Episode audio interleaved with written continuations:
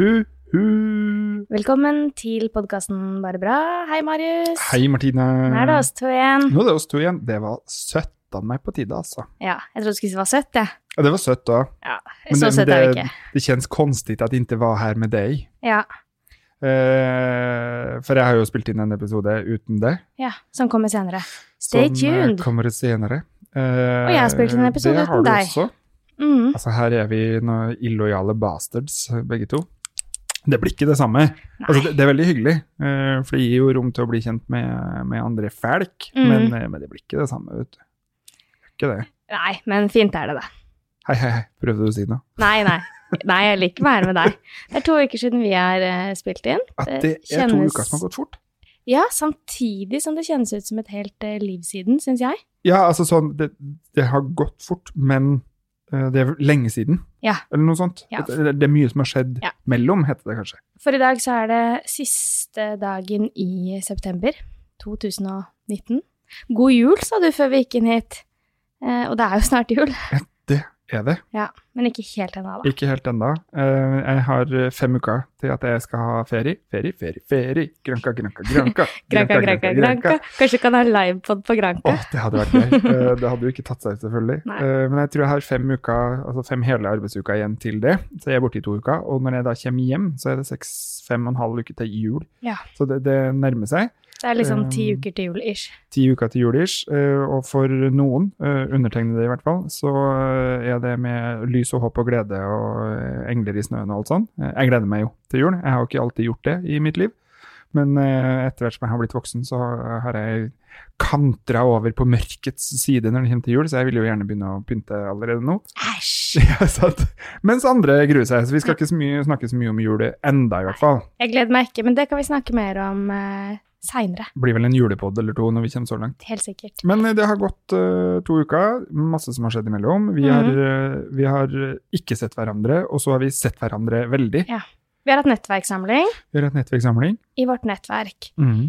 Jeg tror vi bare sånn enda... Var det forrige eh, helg? forrige Er det den ja. helga som har vært imellom? Ja. Ja. Skal vi enda en gang si hva barnettverket er? Fordi det er det noen som er litt usikre på. Bar-nettverket Mhm. er altså et nettverk av mennesker uh, som er 16 år eller eldre, der alle har én ting til felles, uh, bortsett fra at de har tatt kontakt med oss, da, uh, så er det det at de har én eller flere foreldre slash omsorgspersoner, benytt begrepet som passer best, som har strevd med, altså har strevd med eller strever med rus på en eller annen måte. Det er nettverket. Rett og slett Barn av rus-nettverket. Mm. Eh, Det er folk som er registrerte eh, såkalte medlemmer hos oss. Eh, Men for dem som kjenner oss veldig godt, så vet de at vi ikke har sånn typisk medlemskap som man har i, i de fleste organisasjoner. Det er ingen som får en faktura om å betale x antall kroner hvert år for å være medlem hos oss. Men det nettverket er rett og slett en kryptert liste over navn og mailadresser til en rekke personer som har ønska å stå der, som da blir invitert til blant annet nettverkssamling. Mm. Mm. Og da er vi sammen en hel helg. Da er vi sammen fra fredag til søndag. Blir eh, kjent. Vi blir kjent, vi blir kjent med dem vi er i dag, vi blir litt kjent med hverandres opplevelser. Vi øver sammen på å dele og på å lytte av erfaringer vi har gjort oss. Eh, og for eh, veldig mange så er det den første plassen man har fortalt eh, ting fra sitt liv til andre mennesker som har opplevd noe av det samme. Mm. Uh, og noen sier at det er den eneste plassen dem føler tilhørighet, Ja. og kan være seg sjøl helt og holden på.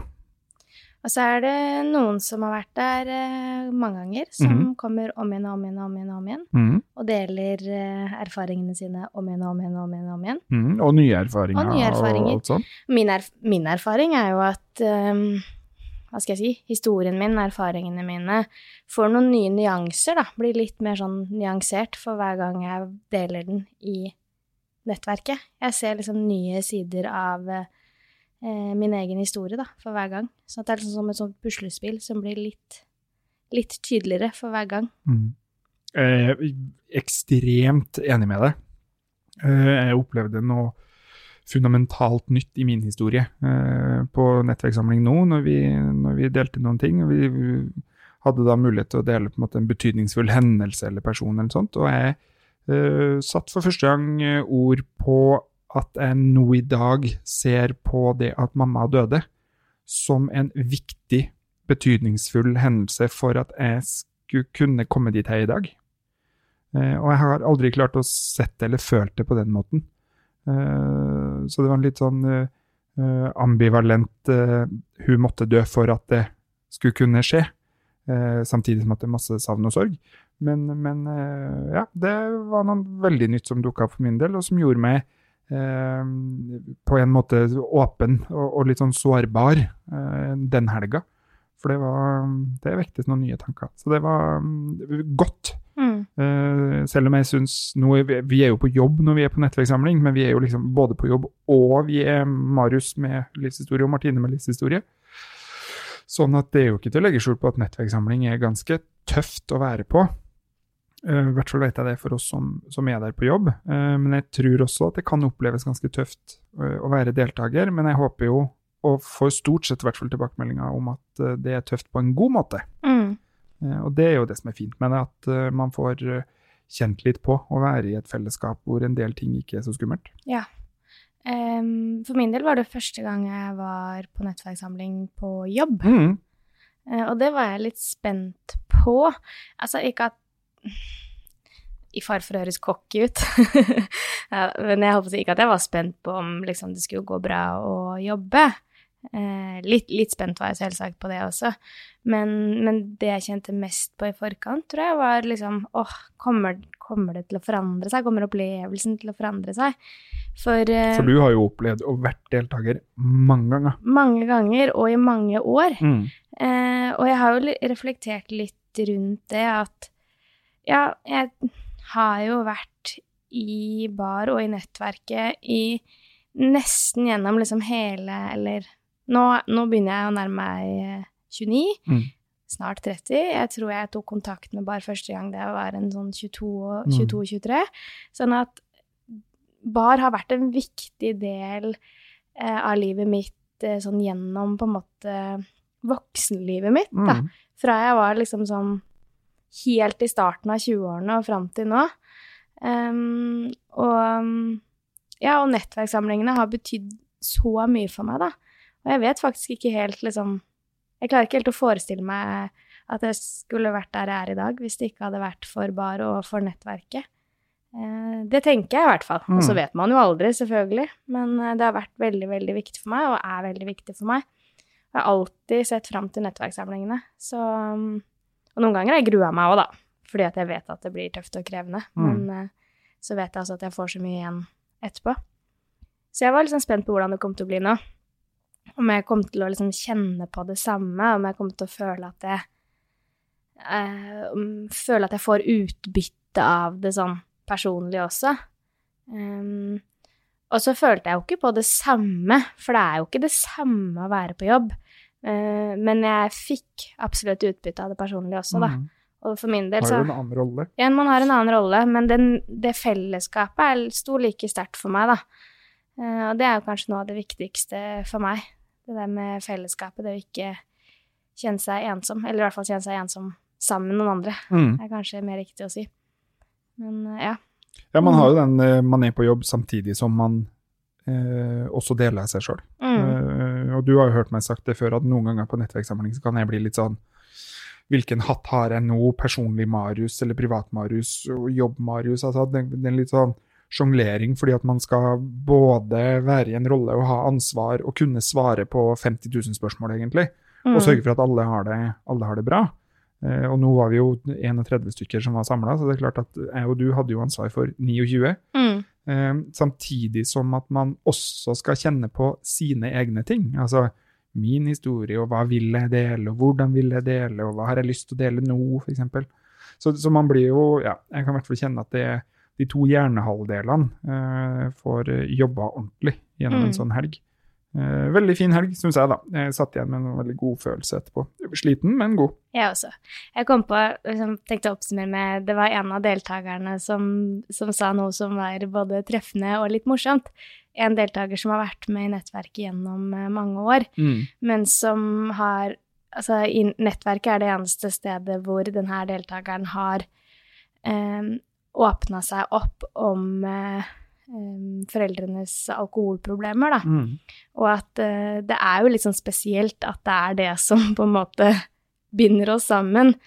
Eh, hvor den her personen sa Altså, dette her er vel det liksom det, Dette her er vel det stedet hvor eh, det at mamma og pappa har et rusproblem, er liksom det som kommer fram eh, først. Eh, at det er litt sånn ja, faren min er alkoholiker, og forresten så liker jeg Norvegia. Og det syns jeg var veldig godt sagt, da, for det er liksom sånn Ja, ok, det som Mm. man kanskje liksom går og holder på eller som en del faktisk går og holder hemmelig, da, og hvor man føler at man må snakke om det. Da. Ja, hva, det, hva liker du på brødskiva, liksom? At det er de der trivielle tingene man snakker om, og så snakker man kanskje ikke om, om de eh, mer eh, dype, alvorlige temaene Mm. i livet, da.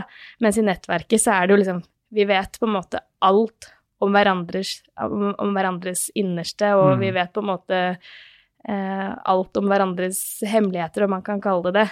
Men så vet vi ofte veldig sånn lite sånn hverdagslige ting.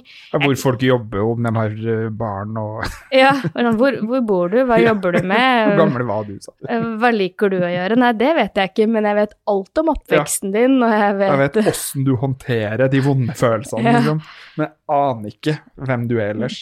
pappa er alkoholiker, og forresten liker jeg Norvegia. Liksom. Veldig, veldig treffende, veldig Mm. fint. eh, Og jeg tror alle som, som er med på noe som er av felles interesse, eller som, som er med på i andre typer organisasjonsliv og, tjo og hei, kan kjenne seg igjen på den. Det handler om å ha den ene tingen i felles uh, som man på sett og vis kan nerde rundt. Vi nerder rundt at vi er barn av rus. Mm. Uh, og vi, vi prøver å legge til rette også for at vi kan nerde rundt det. At, for det er, jo ikke en, det er jo ikke sånn at vi drar på samling og tenker nå skal vi grave oss ned i trauma, uh, for vi skal kjenne på det vonde.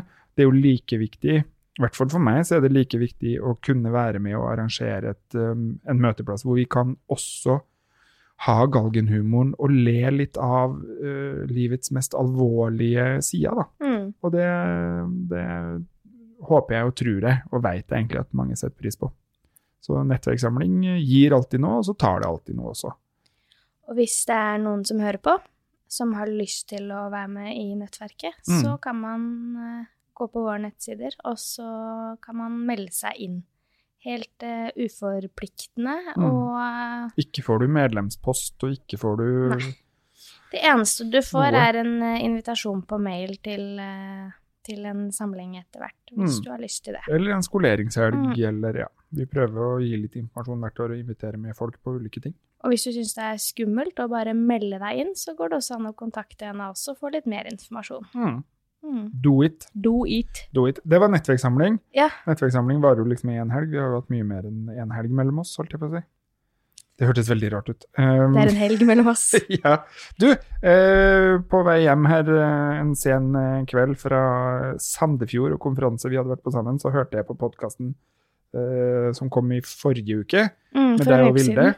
Mm. Vilde fra Landsforeninga for barnevernsbarn. Dere snakka mye om dette med livet er jobben og jobben er livet, og, og de her grensegangene. Det er vel ukjent for deg? Uh, Fins ikke. Uh, jeg kjente meg spesielt kanskje godt igjen i den uh, når du er sosial på, på fest eller vors, eller Ja. uh, møter nye folk da, i en sånn kveldssetting, Mm. hvor du bare sier 'jeg jobber på Kiwi'.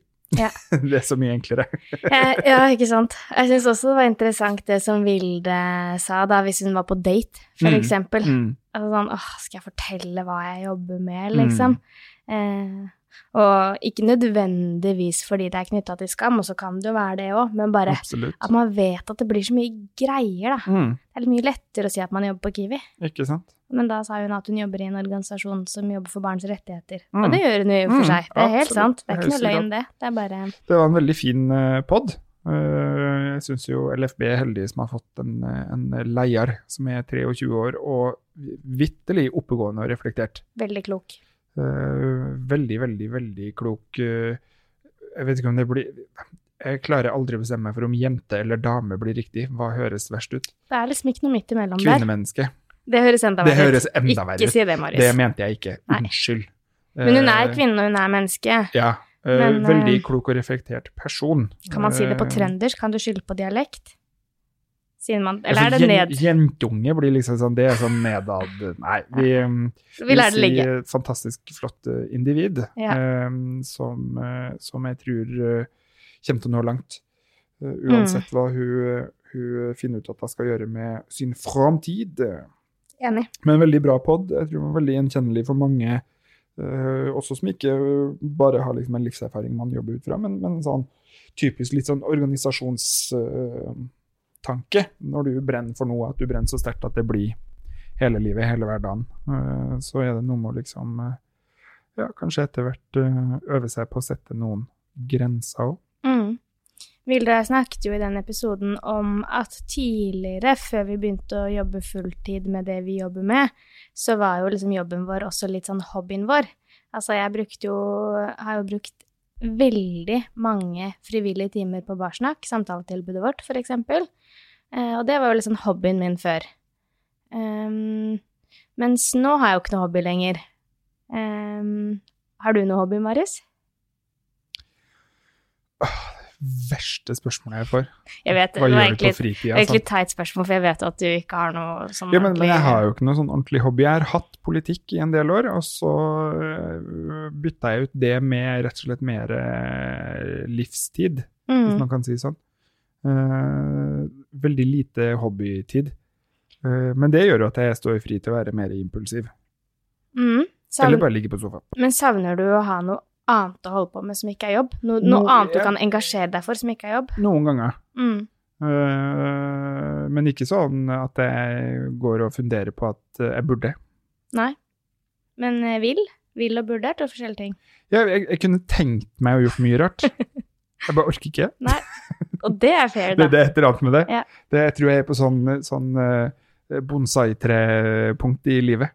Du, på sommeren så har du jo planter som hobby. Ja, ja, og det har jo nå uh, tatt helt av inne også. Ja. Så, så det Interesse er vel er kanskje mer riktig. Interessen Mm, er er si. sterkt til stede. Så det nå driver jeg og gjør om balkongen eh, til høst. Ja, jeg bare kom på det når du sa bonsai. Det, det, men, men det er en sånn eh, Jeg tror jeg er akkurat i en sånn fase hvor jeg eh, ikke finner meg sjøl, men, men sånn prøver å, å lære meg andre måter å disponere min egen tid på, og ta litt mer hensyn til lyst Ja. eh, og behov framfor burde.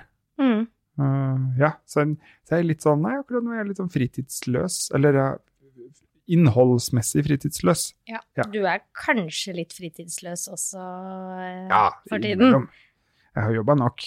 Du har ikke så mye fritid. Nei, det er greit Nei. at september er ferdig. Ja. Det, det syns jeg. Mm. Nei, eh, veldig bra, veldig bra pod. Takk, takk. Eh, Vitterlig. Veldig fornøyd med at Kjente meg godt igjen. Fikk med meg Vilde, altså. Ja, det er Så ikke hvis- så dumt, det. Hvis du ikke har hørt den, så bør du høre den. Det passer f.eks. perfect på en busstur, for den varer jo bare en halvtime. eh, Eller sånn som jeg når jeg kjørte bil. Så bra. Eh, Veldig gøy. Du, vi har gjort mer, vi. Nå ble det veldig sånn oppramsende, da. Vi har gjort masse. Men en ting du og jeg har gjort sammen, mm. det er jo at vi har vært på konferanse sammen. Eller du var der én dag, da. Jeg var der i Eh, 15 timer, fant jeg ut. Vi var på konferansen Barnet og rusen. Barnet og rusen 2019. Mm, de har 20-årsjubileum i år. Mhm. Eh, Det er en konferanse som da i 20 år har blitt arrangert av eh, Blå Kors, Borgestad Borgestadklinikken og Korus Sør, Sør. altså kompetansesenter Rus Sør-Norge. Og den handler jo da altså om barn og rus. Og da primært ikke barn som bruker rus, men som Veldig lite barn som bruker rus akkurat der. eh, Ja, med mindre de er født. Eh, Men den har jo i 20 år handla mye om eh, det ufødte barnet og spedbarnstid, altså opp til tre-fire år, og mor. Ja, og det skal sies at det var en del om gravide og rus og To tredjedeler handla jo om det også i år. ehm, LAR og gravide og rus og, Og gravide og tvang og fantastisk ja. hvor mye den lar og gravide skal fortsatt uh, som diskusjon. Så mye om det. Men Veldig mye om det. nytt fokus i år som jeg må innrømme at fikk mindre plass enn hva jeg skulle ønske meg at det fikk. Men det var papparollen. Fokus Mm. på eh, ikke da mødre og barnet, men pappa, rusavhengig pappa, eh, eller pappa med, som har vokst opp med rus, Mm. eh, og, og i dag i relasjon til, til barn. Em, det sto jo em, om årets konferanse at papparollen skulle få, eh, skulle få mye fokus Ja, det var, det var vel etter, sånn- etter mange tilbakemeldinger så har vi valgt å sette fokus på papparollen mm. eh, i år. Og bra er det. Veldig bra. Så ønsker vi oss mer Eller jeg ønsker meg ja, mer for det ga jo oss uh, et, en plenum, altså en sånn hovedsamling på en liten time, og en parallell uh, samling eh, på eh, også en liten time. Mm. Eh, og da er det jo sånn at det er ganske mange timer med plenum, og det er enda flere timer med parallell i løpet av en tredagerskonferanse. Eh, men det er en start. Mm. Uh, Og en av våre representanter, eller Ja. en som er i vårt nettverk, han snakka på konferansen i Mm. plenum mm, om hvordan det er å vokse opp med rus, mm, og etter hvert skulle bli pappa selv. mm. Tor Steinar hadde en pappa som, som han sa sjøl drakk seg fra livet.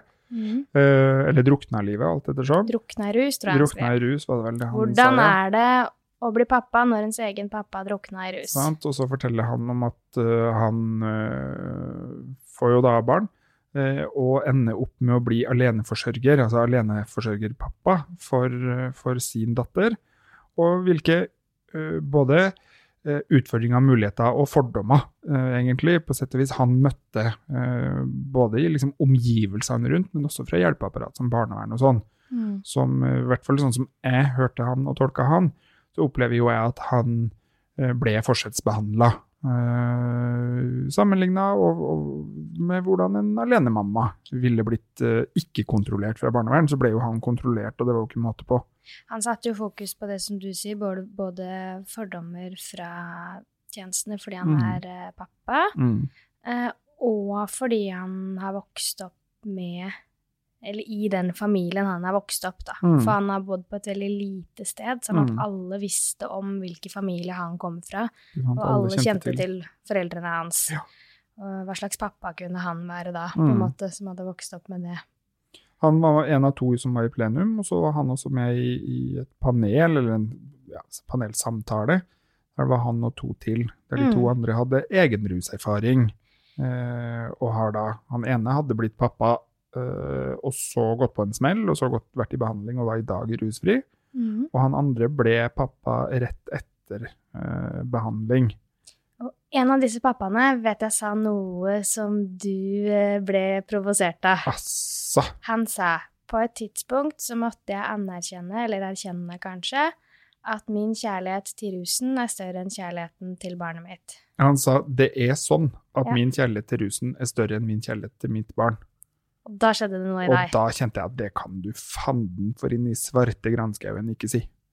Um, Hvorfor kunne han ikke si det? Nei, for det, jeg tror det var en kombo av flere ting. For han, han hadde også da rett før snakka om dette med valg.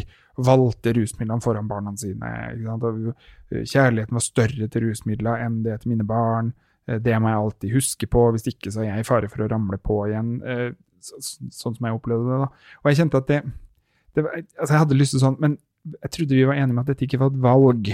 Ikke sant? Det, eh, jeg kjenner at det lille barnet i meg blir litt sånn, men var vi ikke blitt enige om at dette ikke var et valg? Mm. Eh, og når han da snakka om eh, kjærlighet til rusmidler kontra kjærlighet til sine barn, så kjente vel jeg at det i hvert fall for meg er ikke den samme kjærligheten. Altså det å bruke begrepet kjærlighet til rusmidler, og sammenligne det med kjærlighet til dine egne barn, Mm. Det mener jeg er en urettferdig bruk av ordet kjærlighet. Ja.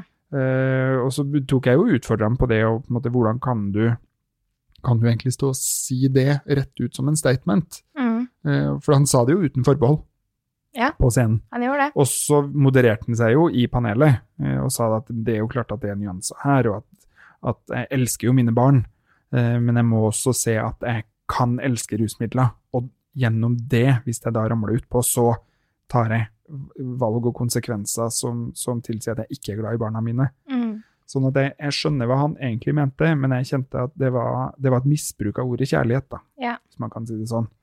Men jeg har jo mange ganger tenkt det, eller følt det selv, Mm. eh, at min mamma på en eller annen måte elsker rusen Mm. mer enn meg. Mm. Um, sånn at um, Men det er jo ikke noe man vil høre, egentlig. Nei, og så er det noe med Vil du egentlig si det i dag som rusfri, Mm. og, du lever med barna dine? Mm. Er det egentlig det du vil stå for i dag? Uh, jeg tror jeg hadde blitt provosert av hvis mamma hadde sagt det til meg i dag. Ja. Da hadde jeg sånn Kjeft, din kjerring. Ja, altså, da tror jeg du skal i behandling igjen. ja, ikke sant? Du må jo bare forstå at du elsker meg mer, ærlig talt. Ja. Så, så det var nok den lille gutten i meg som ble, ble ik- Altså ikke krenka. Mm. Jeg har ikke tenkt å gå i krenkinga, men, men jeg ble litt sånn uh, Nei, det syns jeg ikke var greit. Å sammenligne kjærlighet til det med kjærlighet Nei. Nei, greit. Da, da, da må du i hvert fall si at det er en annen type kjærlighet. Mm. Et eller annet sånt, da. Ja. Uh, Men jeg tenker at det er litt sånn at jeg elsker biler mer enn jeg elsker barna mine. Nei, det gjør du faktisk ikke. Nei, ikke sant? For jeg tenker Han kunne sagt sånn Jeg kan forstå at barna mine kan ha kjent på, eller etter hvert kan kjenne på, Mm. Og at min atferd tilsa at. at Skjønner jeg også. jeg elska rusen mer, Mm. eller hadde en større Mm. kjærlighet til rusen enn til dem. Men det å si at det faktisk er sånn, Ja, nei, det, da kjenner jeg meg sånn Nei! ikke sant? ikke- det, ikke det kan si det. ikke si.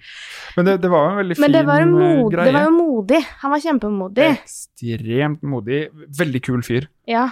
På Og- alle mulige måter. Og hadde veldig mange eh, fine refleksjoner Absolutt. om det å være pappa Mm. og rusavhengig. Eh, og du ledet jo det panelet, som jeg Mm. syns du ledet veldig godt. Det gikk fint, det. Og hvor du da fikk liksom løfta noen flere problemstillinger rundt papparollen og rus.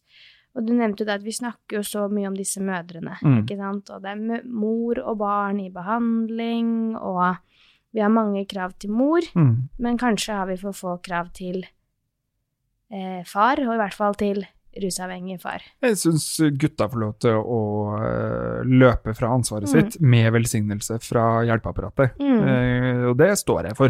Det står jeg knallhardt for, for det er min opplevelse at når jeg er rundt på institusjoner, enten det har vært pasientundervisning, eller det er temadager, eller det er pårørendekveld, Mm. eller et eller annet, så opplever jeg at de kvinnene som er i behandling, de har en relasjon med barna sine. Selv om barna ble flytta i fosterhjem og tjoei for 15 år siden, så har det liksom det vært viktig for hele apparatet rundt, og behandlere, og alltid opptatt av om du skal opprettholde relasjonen til, til sønnen eller dattera di. Eh, mens når det da kommer til gutta, som det jo er flest av i rusbehandling, eh, det er flest mannlige pasienter, så hører jeg liksom flere av dem sånn Nei, vi har ikke hatt kontakt på fem år, og vi er nok enige om at det er det beste. Så, Mm. Hvorfor det? Mm. Hvorfor i all verden skal man ikke pushe disse gutta til å være, eh, om ikke annet, eh, en eh, kontaktbar relasjon Ja. for barna sin del, men også fordi at vet du, du kan ikke bare putte inn overalt og få en haug av unger, eh, og så skylde på at uh, «Åh, rusa, eh, og, og på en måte løpe fra. Det, det syns jeg ikke er greit.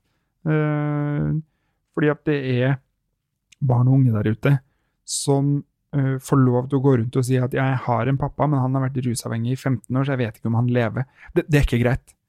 Eh, og jeg skjønner ikke hvorfor vi aksepterer det. Eh, så, så, så jeg brukte vel sammenligninga om at, uh, om at eh, eh, fedre får lov til å liksom bare produsere en haug av unger eh, og løpe fra uten å være der og når disse barna vokser opp, men vi ville aldri tolerert det hvis det var en dame Nei.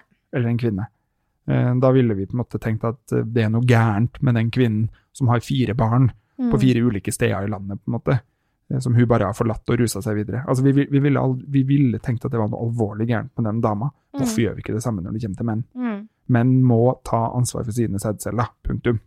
Helt riktig. Slutte å liksom bare vifte rundt.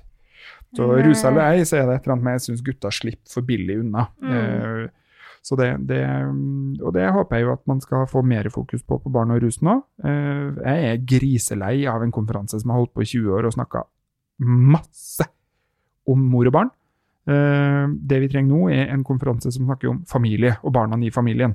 Og familien består noen ganger av mor og mor, og noen ganger av far og far, og noen ganger av mor og far, og noen ganger av far Mm. med stemor. Og, og Og medmor. medmor og tante og onkler og bestefar. Altså, ja. Mm. Det, det, og det har jeg jo ikke lagt skjul på heller, at jeg syns barn og rusen um, må utvikle seg, må, må modernisere seg litt, må bli mer tidsaktuell. For jeg mener at det er for mye av det samme, og det er snakke altfor mye til sosionom- og barnevernshjertene der ute, som igjen er 90 kvinner. Mm. Eh, og i tillegg, og da skal jeg jo ikke dra opp kortet om at jeg syns altfor mange av deltakerne som er på konferanse om barn og rusen, henger for mye i baren på kvelden. Altså, don't even get me started. That's what I have to say about that. Ja.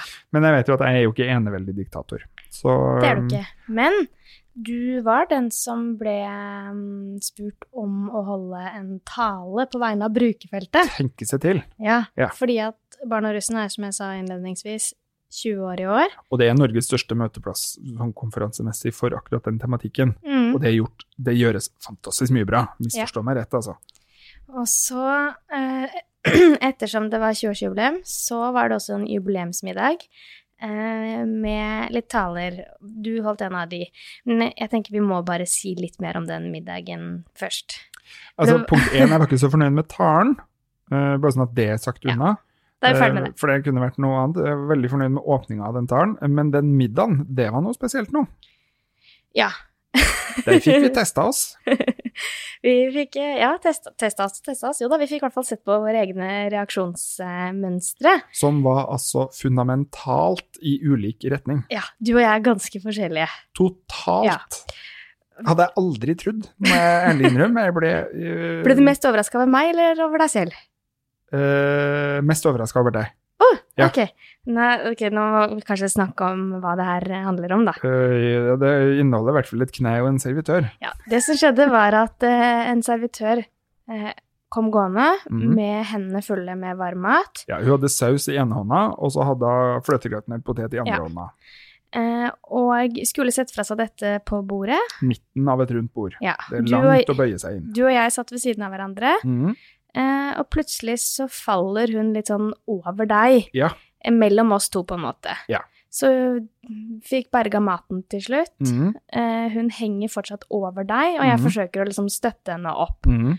Men så, det som var så merkelig, var at hun reiste seg liksom ikke opp. Hun bare ble Hun ble hengende Hun der. fortsatte å bli hengende over deg. Og da begynner man å reagere litt. Ja, du i hvert fall Ja, reagerte jo. jeg, jeg, jeg, nå sier jeg mann. Jeg reagerer. Ja, men jeg holdt henne jo oppe eh, og ventet på at hun skulle reise seg opp. Hun reiser seg ikke opp. Henger bare over deg, og du sitter der. Jeg tenkte ikke over det. Jeg tenkte sånn Den fløter jo til poteten hvis jeg får den i bakgrunnen, og så blir det varmt. Du sitter der med denne dama hengende over deg. og så spør hun vel jeg, tror jeg, går det bra? Eh, hvor hun bare liksom stotrer fram noen lyder, og så, og så sier hun liksom et eller annet sånn Det er kneet. Ja. Og så sier hun et eller annet sånn Å, shit, det er ute av ledd. Ja, og så sier du 'hæ? Er kneet ditt ut av ledd?' Og så sier hun 'ja'. Ja. Og så sier jeg Og så tenkte jeg da tar jeg den fløtegrøten, for det var det jeg gjorde. Så denne servitøren henger fortsatt over deg og har fått kneet ut av ledd. Og det er ganske sånn Sorry, altså. Ja, det er jo ganske drøyt å bare få kneet ut av ledd. Og kjempealvorlig og vondt. Og jeg spør har det skjedd før, og hun sier nei. Eh, og jeg tror hun var i sjokk, Ja, for hun sa liksom ingenting. Og hvor jeg tenker, jeg har nemlig sett noen få kne ut av ledd før, og jeg vet at det må både morfin og ambulanse til. Så jeg sier, men da må vi jo ringe ambulansen. Ja, du går rett i ambulanse. Ja, og du bare, nei. altså, jeg vet ikke hva du tenkte, men du Men jeg tenkte at uh, denne dama må jo få hjelp. Og hva var, dette snakket vi litt om etterpå, og hva var det du sa? Jeg øver meg på at, eh, at eh, Jeg øver meg på at hvis folk um, trenger hjelp, så må de klare å be om det også. ja, altså, jeg kjente litt sånn For min opplevelse var at hun tråkka feil. Ja. Så hun snubla litt. ja. Det var min opplevelse. mhm. Og så tenkte jeg at det var voldsomt å bli hengende her, da. Og så var det litt sånn intimsonen min, takk. Ja. Og det neste jeg liksom opplever i mitt hode, det er at du snakker om det kneet ut av ledd. Det har aldri skjedd før, det er kjempealvorlig. Ambulanse. Tenkte jeg, det var da voldsomt til hysteri. Fordi at det som skjer samtidig, er jo at hun her servitøren har jo kommet seg opp, snur seg og begynner å hinke bortover. Ja, for hun sa hvis, Hun var jo i sjokk. Hun sa Ja. eh, 'finn en servitør', og Ja. så begynner hun å hinke Det har ikke jeg på fått den med i det hele tatt. Jeg har liksom bare tenkt at å ja, nei, men da, da har han nok bare forstua foten, mm. mens du har gått rett i krisemodus. Ja. Eh, og så er det jo noen som reagerer på en eller annen måte, så det kommer en stol, og hun setter seg ned. Da begynte hun å få vondt. Da begynte jeg å få vondt, og da så jeg jo at kneet var jo på feil. På feil måte, Ja. bula ut feil side. Da hadde litt sånn sjokket, sjokket lagt seg, Ja. og smerten begynte å komme. Yes. Eh, og så tar eh, Renate, som sitter på andre sida av meg, hun bare Oi, shit, hun har jo virkelig fått kneet ut av ledd. Ja. Eh, så jeg ja, men det fins jo masse leger her, så hva er det man får eh, krisemodus av? For jeg opplevde at veldig mange fikk sånn «Åh!» litt sånn hysterigreier. For det, det ble veldig stille og rolig i mitt hode. Ja. Og, og det ble veldig sånn Men hvis hun har så vondt, og det kneet ut av ledd, hvorfor sier jeg ikke 'kan jeg få hjelp'?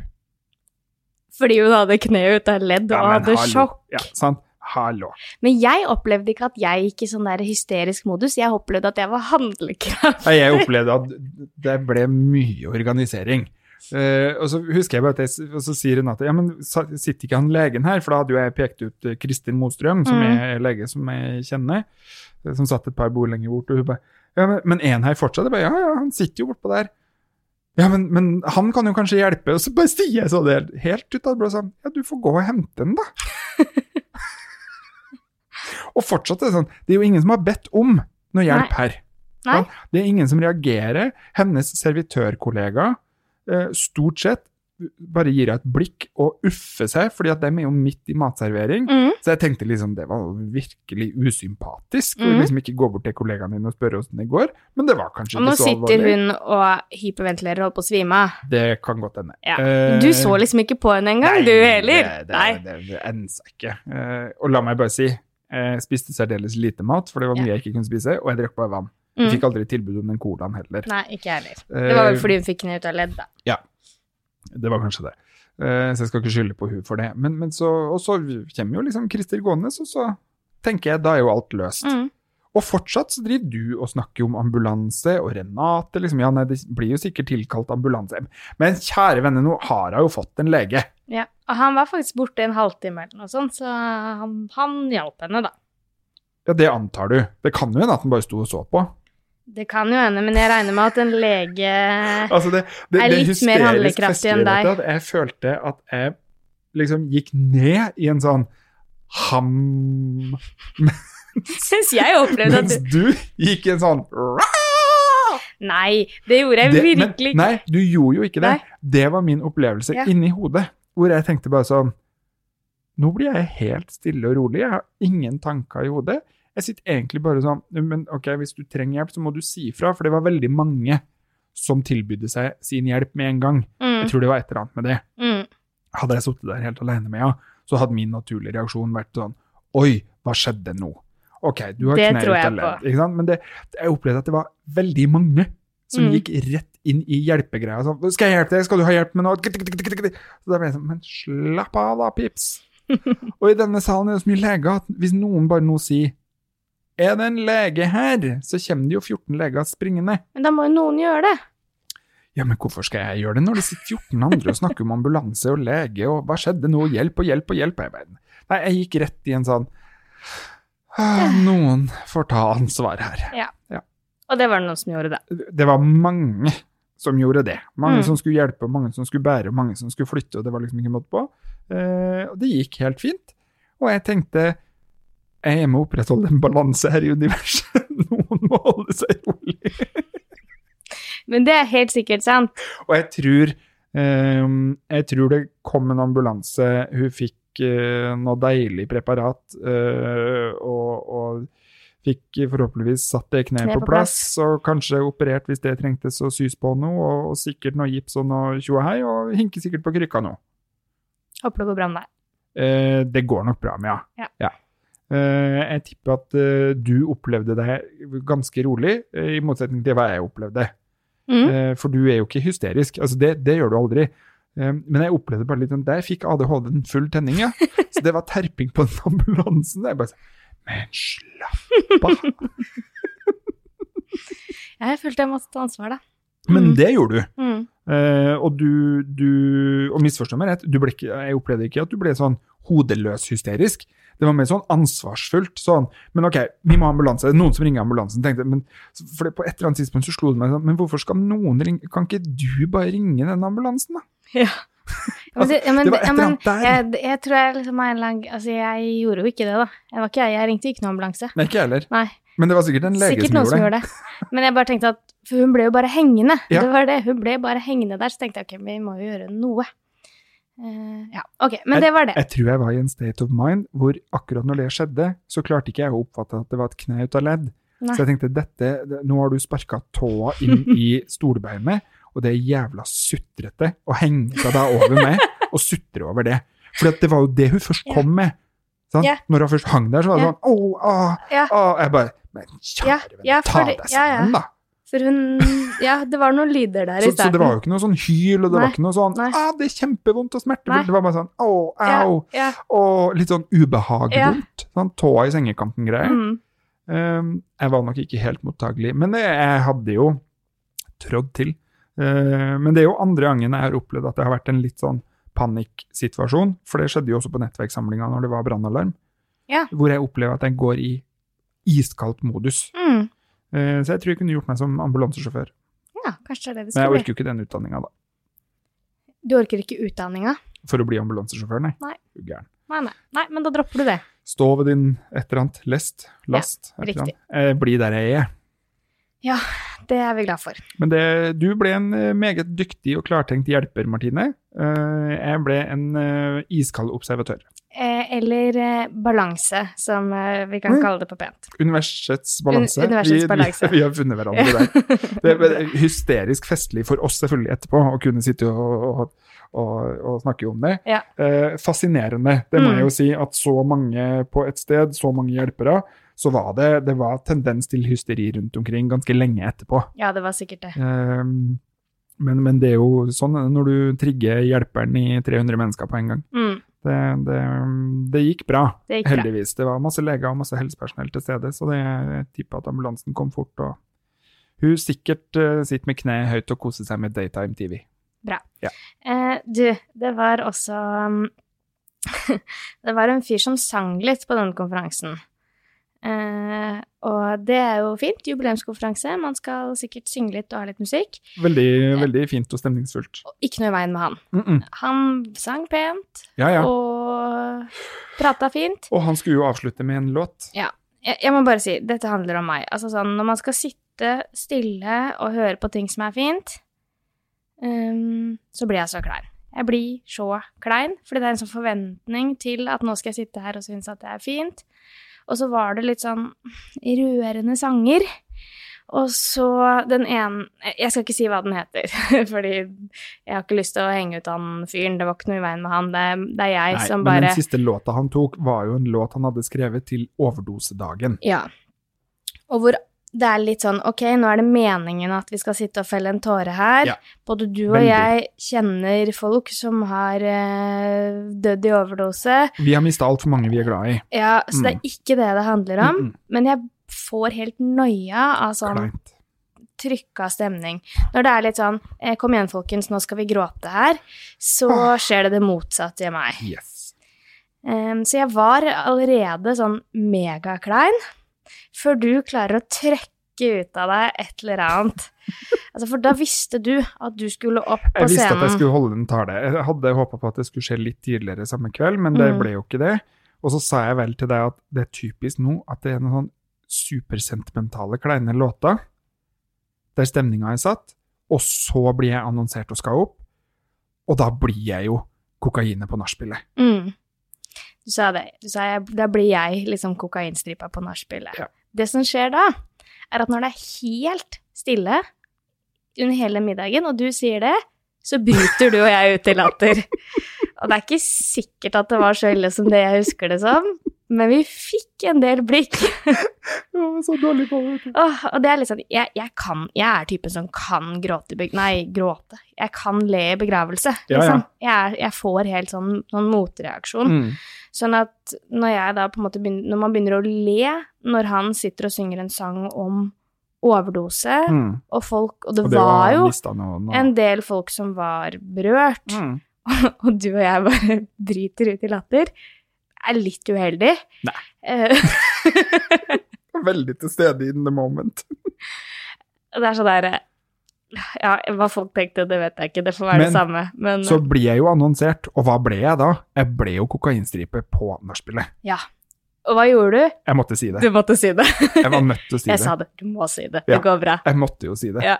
Men jeg ble jo det. Ja. Altså sånn Det er eh, Og det var en fantastisk låt eh, i riktig setting og alt sånn. Helt nydelig. At den spilles på overdosedag og sånn. Kjempefint, det tror jeg på. Passer så pent. Eh, Mm. stemningsfullt å tenne lys og i en kirke og alt sånn. Nydelig, på en måte. Jeg kunne hulka til det. Mm. Men det liksom som siste nummer før jeg skal opp og liksom gratulere med dagen og hurrassa for seg Nei, det Bra jobba, folkens! Ja, ikke sant. Så, så da måtte jeg jo si noe om det, eh, og folk lo jo. Mm. Eh, Så da hadde jeg jo rett, da. Det var litt sånn høflig latter òg, da. Det var litt høflig latter. Ja. Eh, Noen blir jo sikkert krenka på det. Det syns jeg er litt fint. Jeg er litt der for tida, jeg må passe meg, altså. Jeg, men jeg er litt der at jeg driver Du og vil krenke litt, du. Ja, fordi jeg syns folk er så krenkbare. Mm. eh, meg sjøl inkludert, Mm. kan kjenne den 'Å, nå, å, dette gikk inn på meg'. Og så kjenner jeg Nei, skjerp deg! Ta deg sammen. Eh, og så kjenner jeg at vi må krenkes litt mer. Mm. Eh, og da tenker jeg at det å dra en sånn spøk på barn og rusen, det er så på sin plass. Ja. Jeg syns det. Pluss at det er jo ekstremt beskrivende. Ja, ja. I stedet for å liksom sånn Ja, eh, eh, det er jo litt av en setting å komme og skulle gratulere en jubilant da, når vi nettopp har hatt en veldig trist låt, låt om død og sorg. Altså, det er litt sånn Bjørn Eidsvåg jeg ser-stemninga Mm. når du Mm. hører den, og så skal du opp og liksom være Tjo, han som hei! kommer med god stemning. ja, Da blir du kokainstripa på nachspiel. du gjør det. Aldri tatt kokain, men det, det er det jeg har opplevd når jeg har vært på nach. At noen har gjort, og ergo blitt da moroklumpen når det begynner å dabbe av, liksom. Uh, og det kjente jeg at det måtte jo gå an å si. Det tror jeg noen syntes var hysterisk festlig. Jeg tror en, flere av dem som hadde egenerfaring med rus, syntes det var morsomt, Mm. enn et par av rusbehandlerne som satt Mm. der. Men fuck det! Fuck det. Ja, det må tråkkes på noen tær innimellom. Ikke bli så jæklere krenka, sant. Det, det ordner seg. Det var en morsom spøk. Det er ingen som blir kokainavhengig av den spøken. Slapp av! Bare prøv. Resten av talen var litt sånn njeh, så der. Det tror jeg for min Ei. del eh, altså det, det var helt greit. Men eh, jeg kjente faktisk, og det er sjelden at jeg gjør det, men Unnskyld, nå møtte jeg deg ikke i følelsene jeg, dine. går Nå sa jeg nei. Jeg, Men jeg trenger litt avvisning innimellom. Ja. Det er godt noen gir det. Uh, et, den uka med barne og rusen, altså rett og slett forrige uke, var så, det var så på siste rest på lyset i begge endene av uh, energi, for jeg har jobba så altfor mye. Det, Mm. det er ikke for å klage, det er helt min egen feil. Uh, men det var så på siste rest før den der murveggen skulle komme, og jeg hadde fridag dagen etterpå. Jeg, var, jeg ville så intenst hjem at jeg couldn't care less. Uh, så jeg hadde litt mindre filter. Orka ikke Orka ikke for mye. Nei, altså, du holdt den talen, så gikk du tilbake til bordet, så sa du takk for for nå, ha det bra. kanskje Ja. vi, kanskje vi skal gjøre det sånn her også? Jeg var klar Takk for, for å, nå, ha for det å komme meg hjem, rett og slett. Ja. Det, men, men sånn er det innimellom. Sånn er det å være barn av. Noen ganger, tror jeg. Sånn Mm. er det å skulle være så jæklere profesjonell noen ganger òg. Som det vi jo ofte i hvert fall føler på at vi bør og må være. Eh, Da er det noen ganger så må vi gå inn og så krenke et par tær. Og så rett og slett bare levere fordi vi har øh, egentlig fått sånn halvveis ikke noe valg. Uh, og så bare si takk og for seg og farvel. Det, og jeg jobber i hvert fall litt med å bli Det der er litt den krenkinga kommer. Ja, jeg skjønner at det er krenkende for noen. For meg så var det deilig å si det. Ja, det, det må jeg tåle. For jeg jobber mye med han der lille gutten og gir han litt sånn støtte og omsorg og, og backup. Uh, som han der godeste, pene, vakre, nydelige psykologen min snakker om. Og du, vi skulle jo egentlig snakke mer om psykologen din, men jeg Men er jeg tror vi er, vi er nødt til å spare det til neste uke. Det blir sånn, eller ikke neste uke, neste pod. Dette blir litt sånn cliffhanger, er det Ja. det det heter? Marius har et terapeutisk crush. Gled dere til å høre mer om det senere. Jeg Og, tror, og Thomas, ikke legg for mye i det. Nei, Eh, det, er bare, det er bare Jeg kan forklare når jeg kommer hjem. ja. Så for dere andre i mellomtiden, funder på hva et terapeutisk crush er, eller hvordan det går an å være forelska i en hjerne. Ja. Eh, takk for nå. Eh, takk til du. Hei då. Hei da.